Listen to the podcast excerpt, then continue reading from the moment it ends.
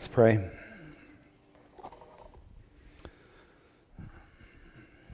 Again, we come to you, Father, and say we need you.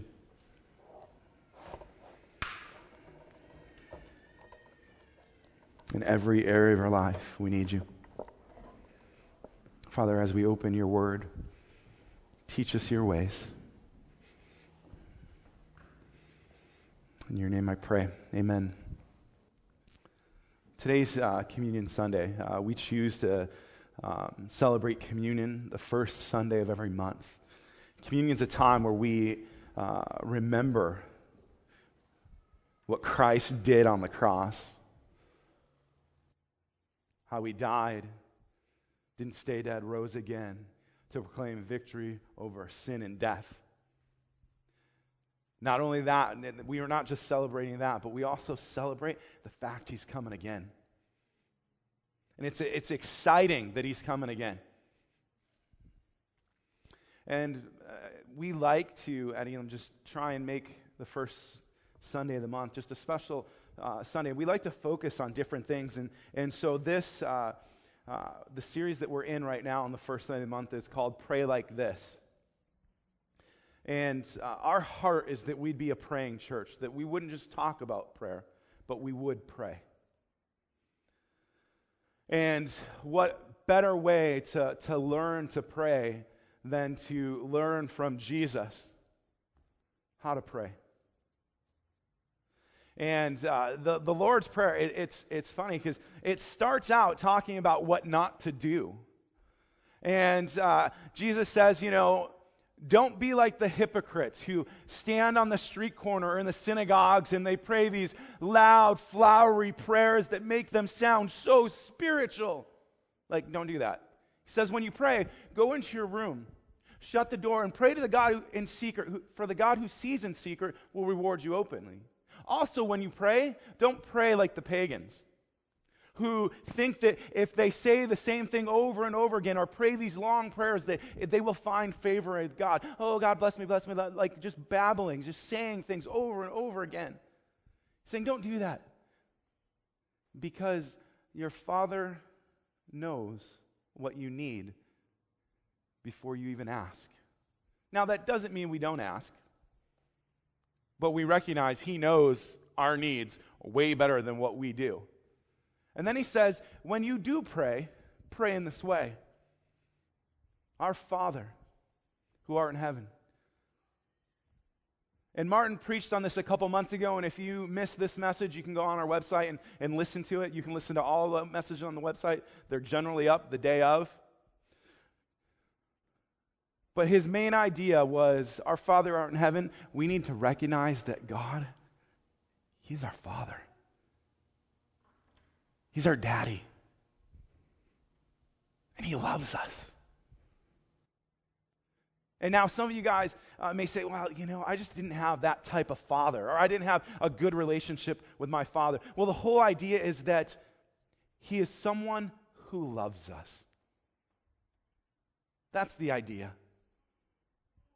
Our Father, who is in heaven, hallowed be your name. Or honored be your name, or holy is your name. And holy means set apart. We are to recognize that He is amazing.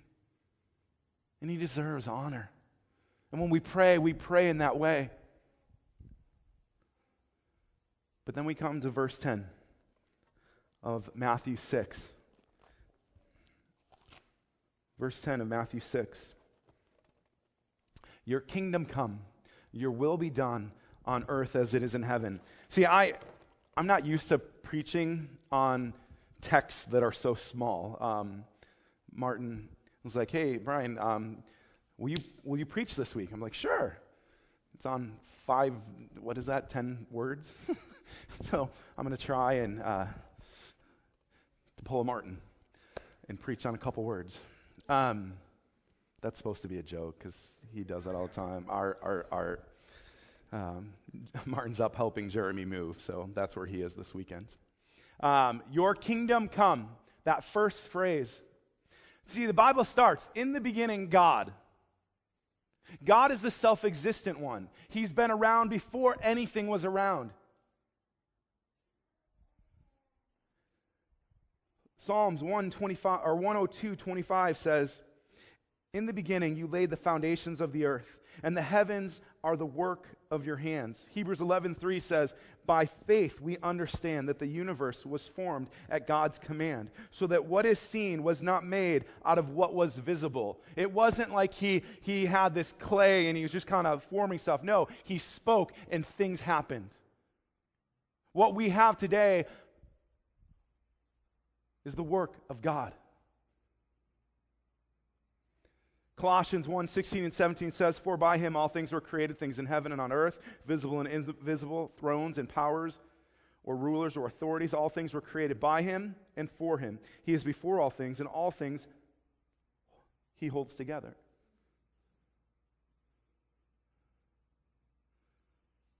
This is the beginning. He was here before anything was created. He spoke everything into existence. He holds it all together. This is the beginning. He is setting up his kingdom. Now, let's look at the end. Revelation 20, verse 11 says, "Then I saw a great white throne, and him who was seated on it. Earth and sky fled from his presence, and there was no place for them. And I saw the dead, great and small, standing before the throne, and books were opened. And another book was opened, which is the book of life. The dead were judged according to what they had done, as recorded in the books. The sea gave up the dead that were in it, and death and Hades gave up the dead that were in them. And each person was judged according to what he had done. Then death and Hades were thrown into the lake of fire.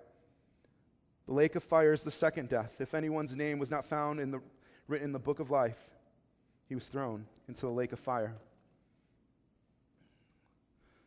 This is the end. Jesus is on the throne. And the books are opened. And before we get to this point in history, because in the future, because this hasn't happened yet. See, the Bible's great because the Bible is not just a history book, it's a future book. And it's a present book.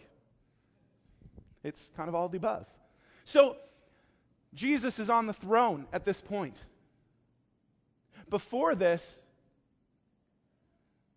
theologians love to talk about when the church or when his people are called to himself. And the great thing about the free church is it doesn't matter whether you're pre-trib or post-trib or mid-trib pre-trib, post-trib, mid-trib, pre-wrath.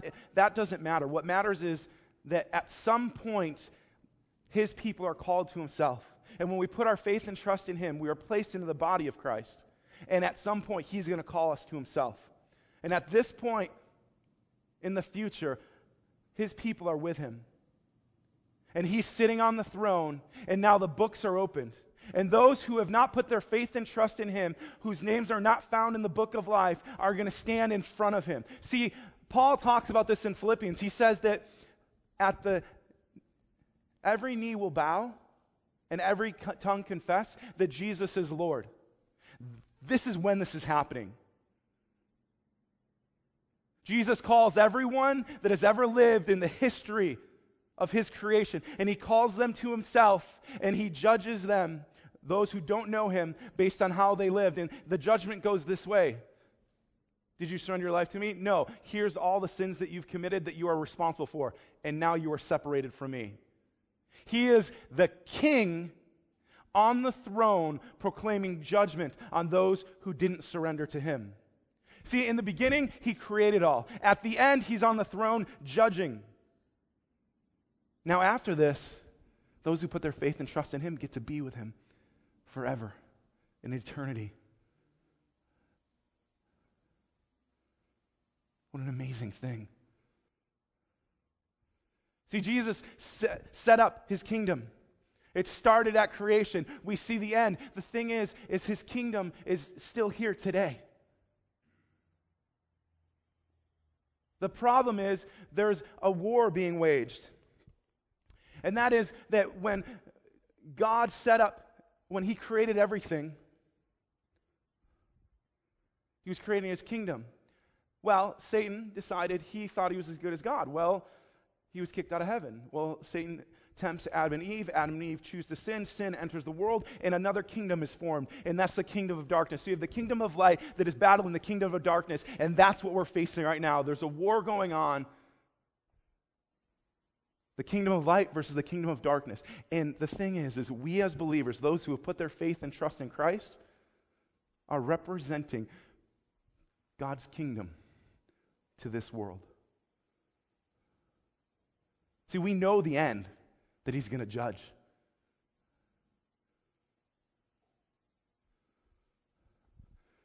Your kingdom come. It's us recognizing that he is king, that he is over all. It changes our perspective. See, this prayer, our Father who is in heaven, hallowed be your name, your kingdom come, it's a centering prayer. It's a focusing prayer. It's helping us recognize that he is in the place of authority. It is about him. He's the king of the universe, that he is on the throne and we are not. It's putting him in the prominent place. When we talk about God's kingdom, we are talking about his kingly reign in everything. So this prayer starts out with us acknowledging God is our Father and that he is worthy of honor. In this first part of the verse 10, it's about how God is king. And it helps us, remind us to have a kingdom perspective. This life is about him because he is the king. Your kingdom come. Your will be done. It's a centering prayer. It's a focusing prayer. It's giving us a kingdom perspective. Your will be done furthers that perspective. God is on the throne. God is king over the kingdom. And our role in the kingdom is to do the will of the king. Our role in this kingdom is to do the will of the king.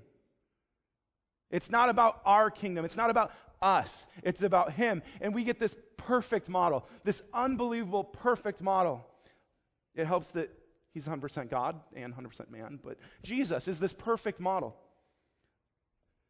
Luke 22:42 says, Father, Jesus is praying, if you are willing, take this cup from me, yet not my will, but yours be done. We have this this scene in the life of Jesus where he's in the Garden of Gethsemane. He knows what's coming next. He's about to be crucified. He's about to take on the sins of the world. And he says, Father, take this cup from me, but I surrender to your will. If it's your will, I will do this. That's a kingdom perspective. That's a great example. And when we look at the life of Jesus, when we read about Jesus, he was always doing the will of the Father. I don't do anything apart from the Father's will. He constantly talked about that.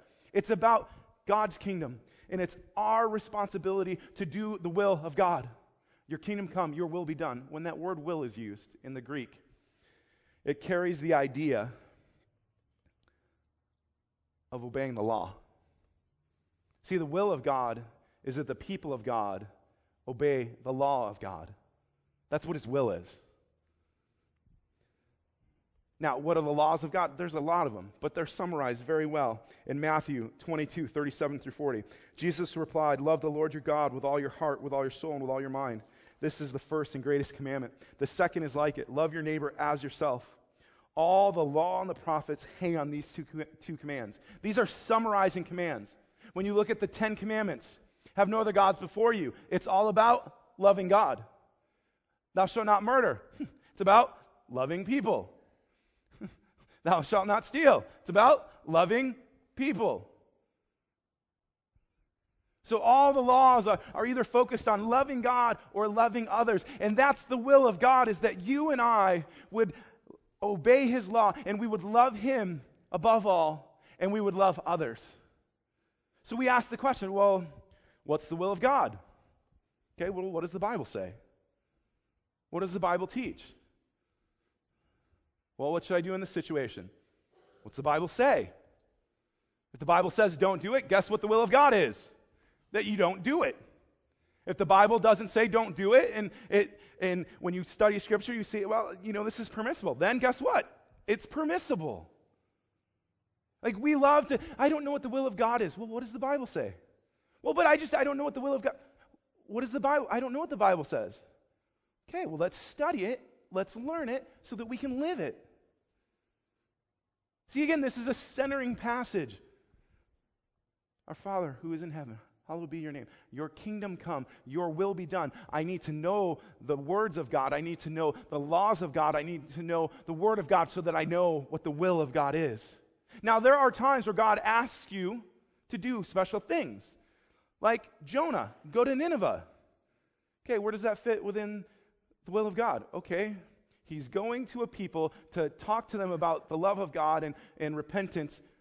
Oh, wait, that's a part of what God has called all of us to do. See, God's never going to ask you to do anything outside of what the Scripture tells you is okay. See, when you get asked to do something, and you're like, I don't know what the will of God is, and you're like, well, I feel like I should be doing this, and you're like, well, but the Scriptures tells me not to? That's the sign that says, probably not a good idea. In fact, it's not a good idea. The Bible, God will never tell you anything to do outside of what Scriptures say. So the will of God, we can know because we have the Word of God and the Spirit of God enlightens us to that. Your kingdom come, your will be done on earth as it is in heaven. Again, this is pointing us to having a kingdom perspective. It's about us doing our Father's will, to honor Him. See, we don't have a kingdom of our own. See, we have a king who is God, who sits on the throne. We are His sons and daughters, so we are princes and princesses of the Most High God. We represent the kingdom. So the question is, how are we doing on that? Your kingdom come, your will be done on earth as it is in heaven. Genesis 1 and 2, God created everything, and it was good. Genesis 3, sin enters the world. It mars the relationship that we have with God. Creation is marred. Okay? God is in heaven, and in His presence, there can be no sin. The reason this is your will be done on earth as it is in heaven is because in heaven, His will is perfectly always lived out. It is always perfectly lived out. So the prayer is, help me to live in the way that is as if I was in heaven with you. Now, are we going to do that all the time? No, we're going to struggle with that. But that's why we have Jesus who helps us. That's why we have the Spirit who convicts us.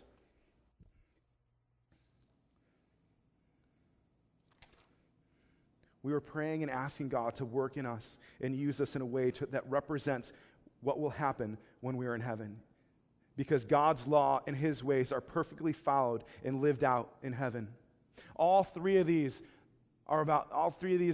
sections are about bringing glory and honor to God. They are about focusing on His gospel going out and His ways being lived out. It's about giving us a kingdom perspective. That this life isn't about us. It's not about our kingdom. It's not about what we want. It's about Him. The problem is we live in a culture, we live in a society that says it's about you. It's about your kingdom. It's about building up your followers. It's about building up you and what you want. And that's such a lie from the pit of hell. This life is not about us.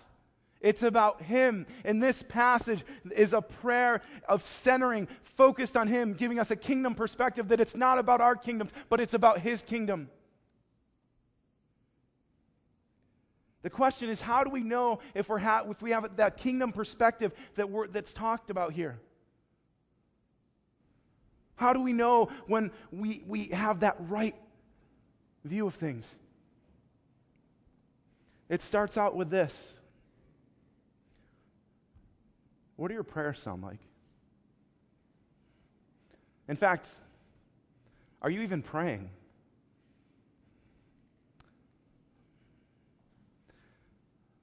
A lot of Christians struggle with prayer.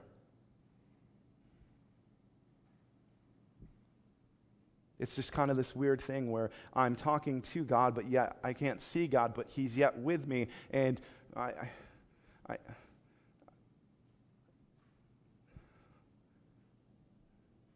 so a lot of Christians struggle with this prayer thing. But this passage is all about prayer. What do our prayers sound like? What are we praying about? What are the focuses of our prayers? Are we even praying? How do we pray? I find it interesting that this passage starts out talking about these hypocrites that stand on the street corners or in the churches or the synagogues, and they pray these flowery prayers to sound really good, and Jesus is like, don't do that. Doesn't mean you can't pray in public. It's the way you're praying. It's the heart behind the prayer. See, our Father in heaven, hallowed be your name, your kingdom come, your will be done. It's about us having a conversation with someone that loves us. This Father, this Daddy in heaven. It's about us being real with him. We need to honor him, but it's about us just talking with him. I don't know about how you talk to your parents or your dad. But I don't use weird language. How you doing, Dad? You doing good? That's the relationship that God's talking about here is this father-son or this father-daughter. And again, if that imagery doesn't work, someone who loves you that just wants to know how you're doing. And David, to me, is this perfect example of it. Because David would go and say, God, where are you? My enemies are surrounding me. I can't see you. I don't know where you're at. Where are you? But I trust you. Your will be done. And that's what this is talking about. See, this kingdom perspective shapes the way that we pray. And we start to talk to God in a different way. He becomes our daddy. See, we get to enter the throne room, and yes, we're before the king, but he doesn't sit on the throne with his scepter in hand. What he says is, hey, son, hey, daughter, see that couch over there? Let's go sit down together. Let's talk. How's your day?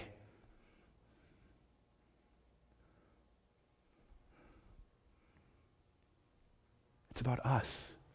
Spending time talking with our daddy, changing the perspective, recognizing that this life is all about him. The first way that we know we have that kingdom perspective is by our prayers.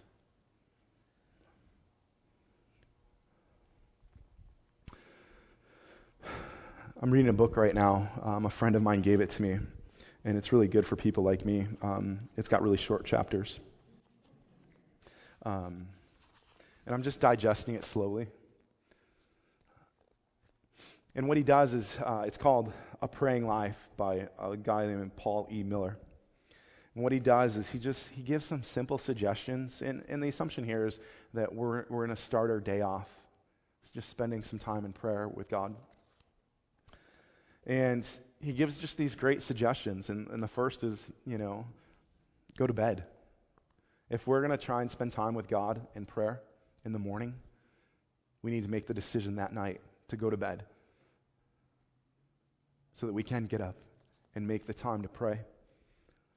The second is get up, get out of bed.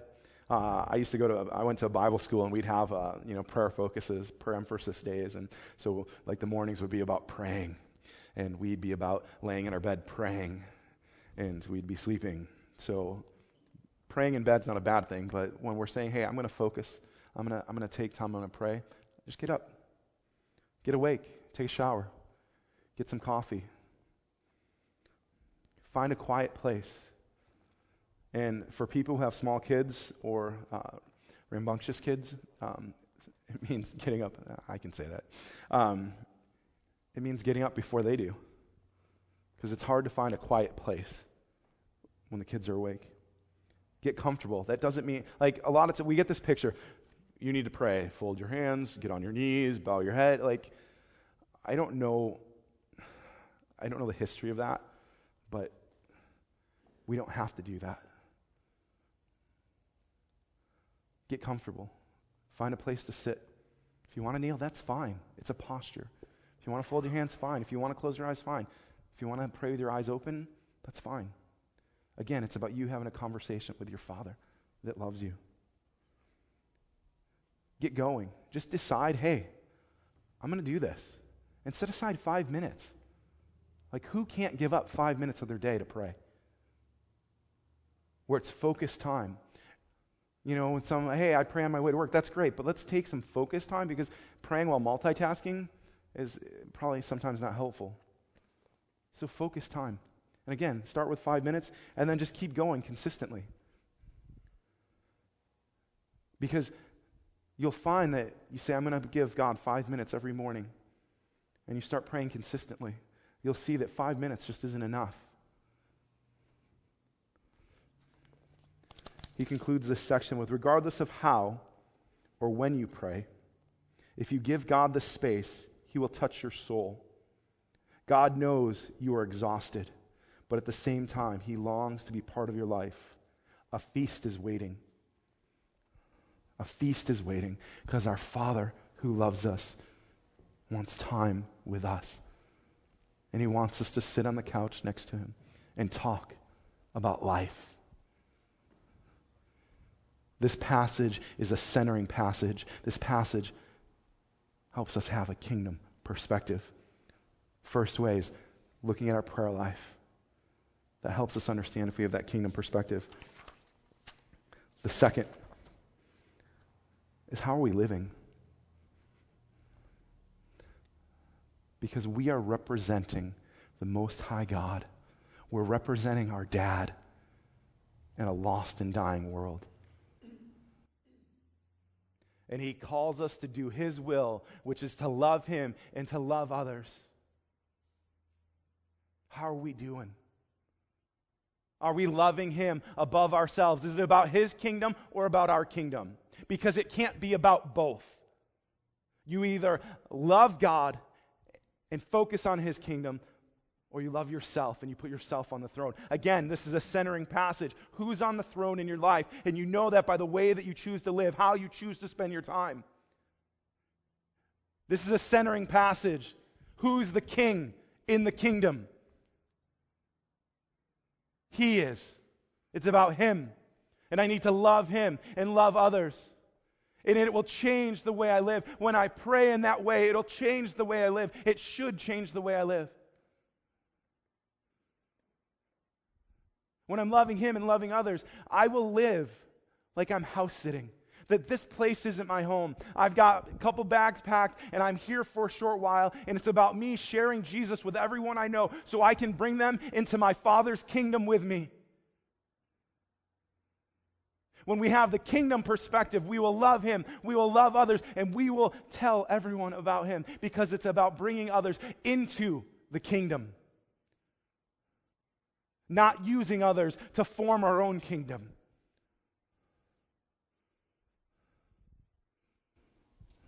Our Father, who art in heaven, hallowed be your name. Your kingdom come, your will be done on earth as it is in heaven.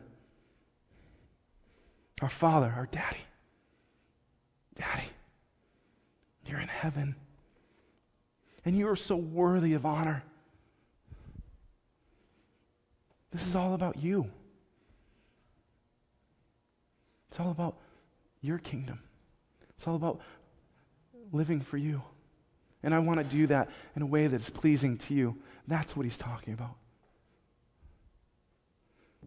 Prayer is us talking to someone we love. Do we have the kingdom perspective?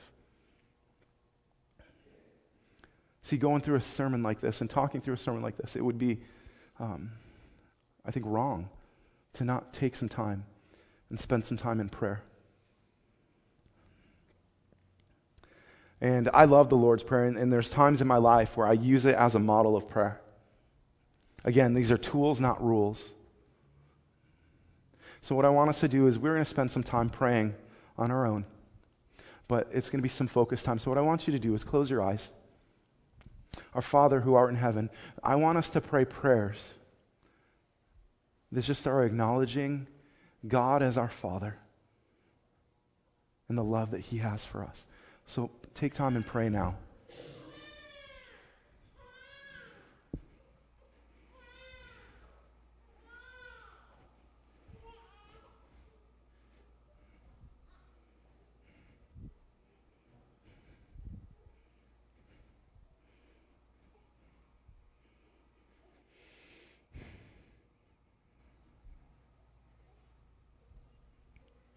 Our Father who art in heaven, hallowed be your name. Let's pray prayers just recognizing the honor that is due our Father as King.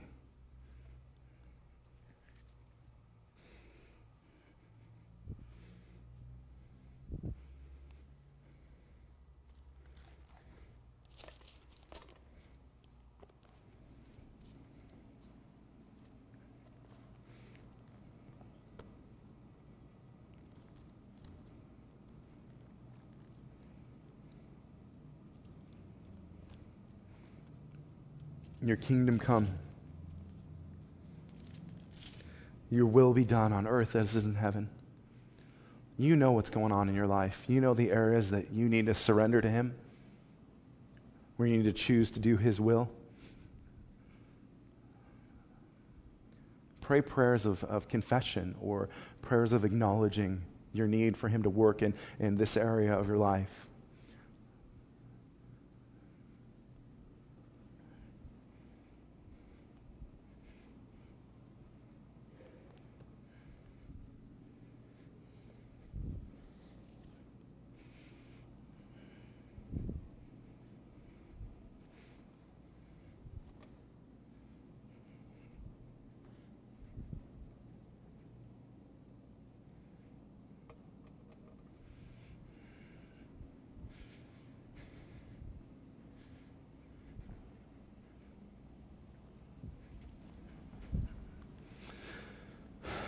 Father, you are King.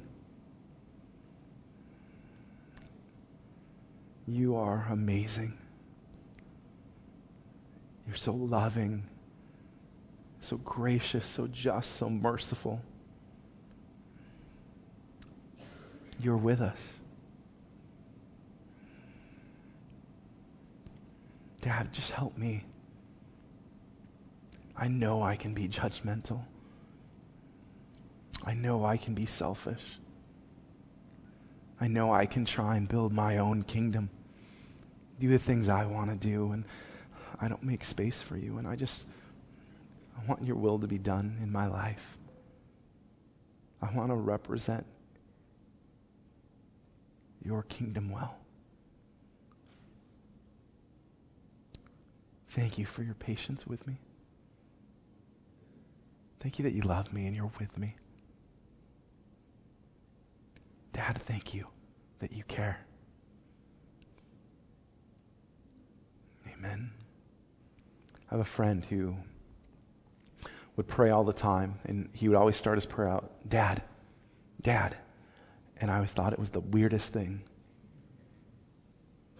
But that's what this prayer is. Our Father, Daddy, our Abba Father. And as a parent, that just kills me because I have my son that will run up to me, Daddy! And he wants to tell me about everything. And that's what God's looking at for us. Son, daughter, come, sit in my lap, tell me about your day.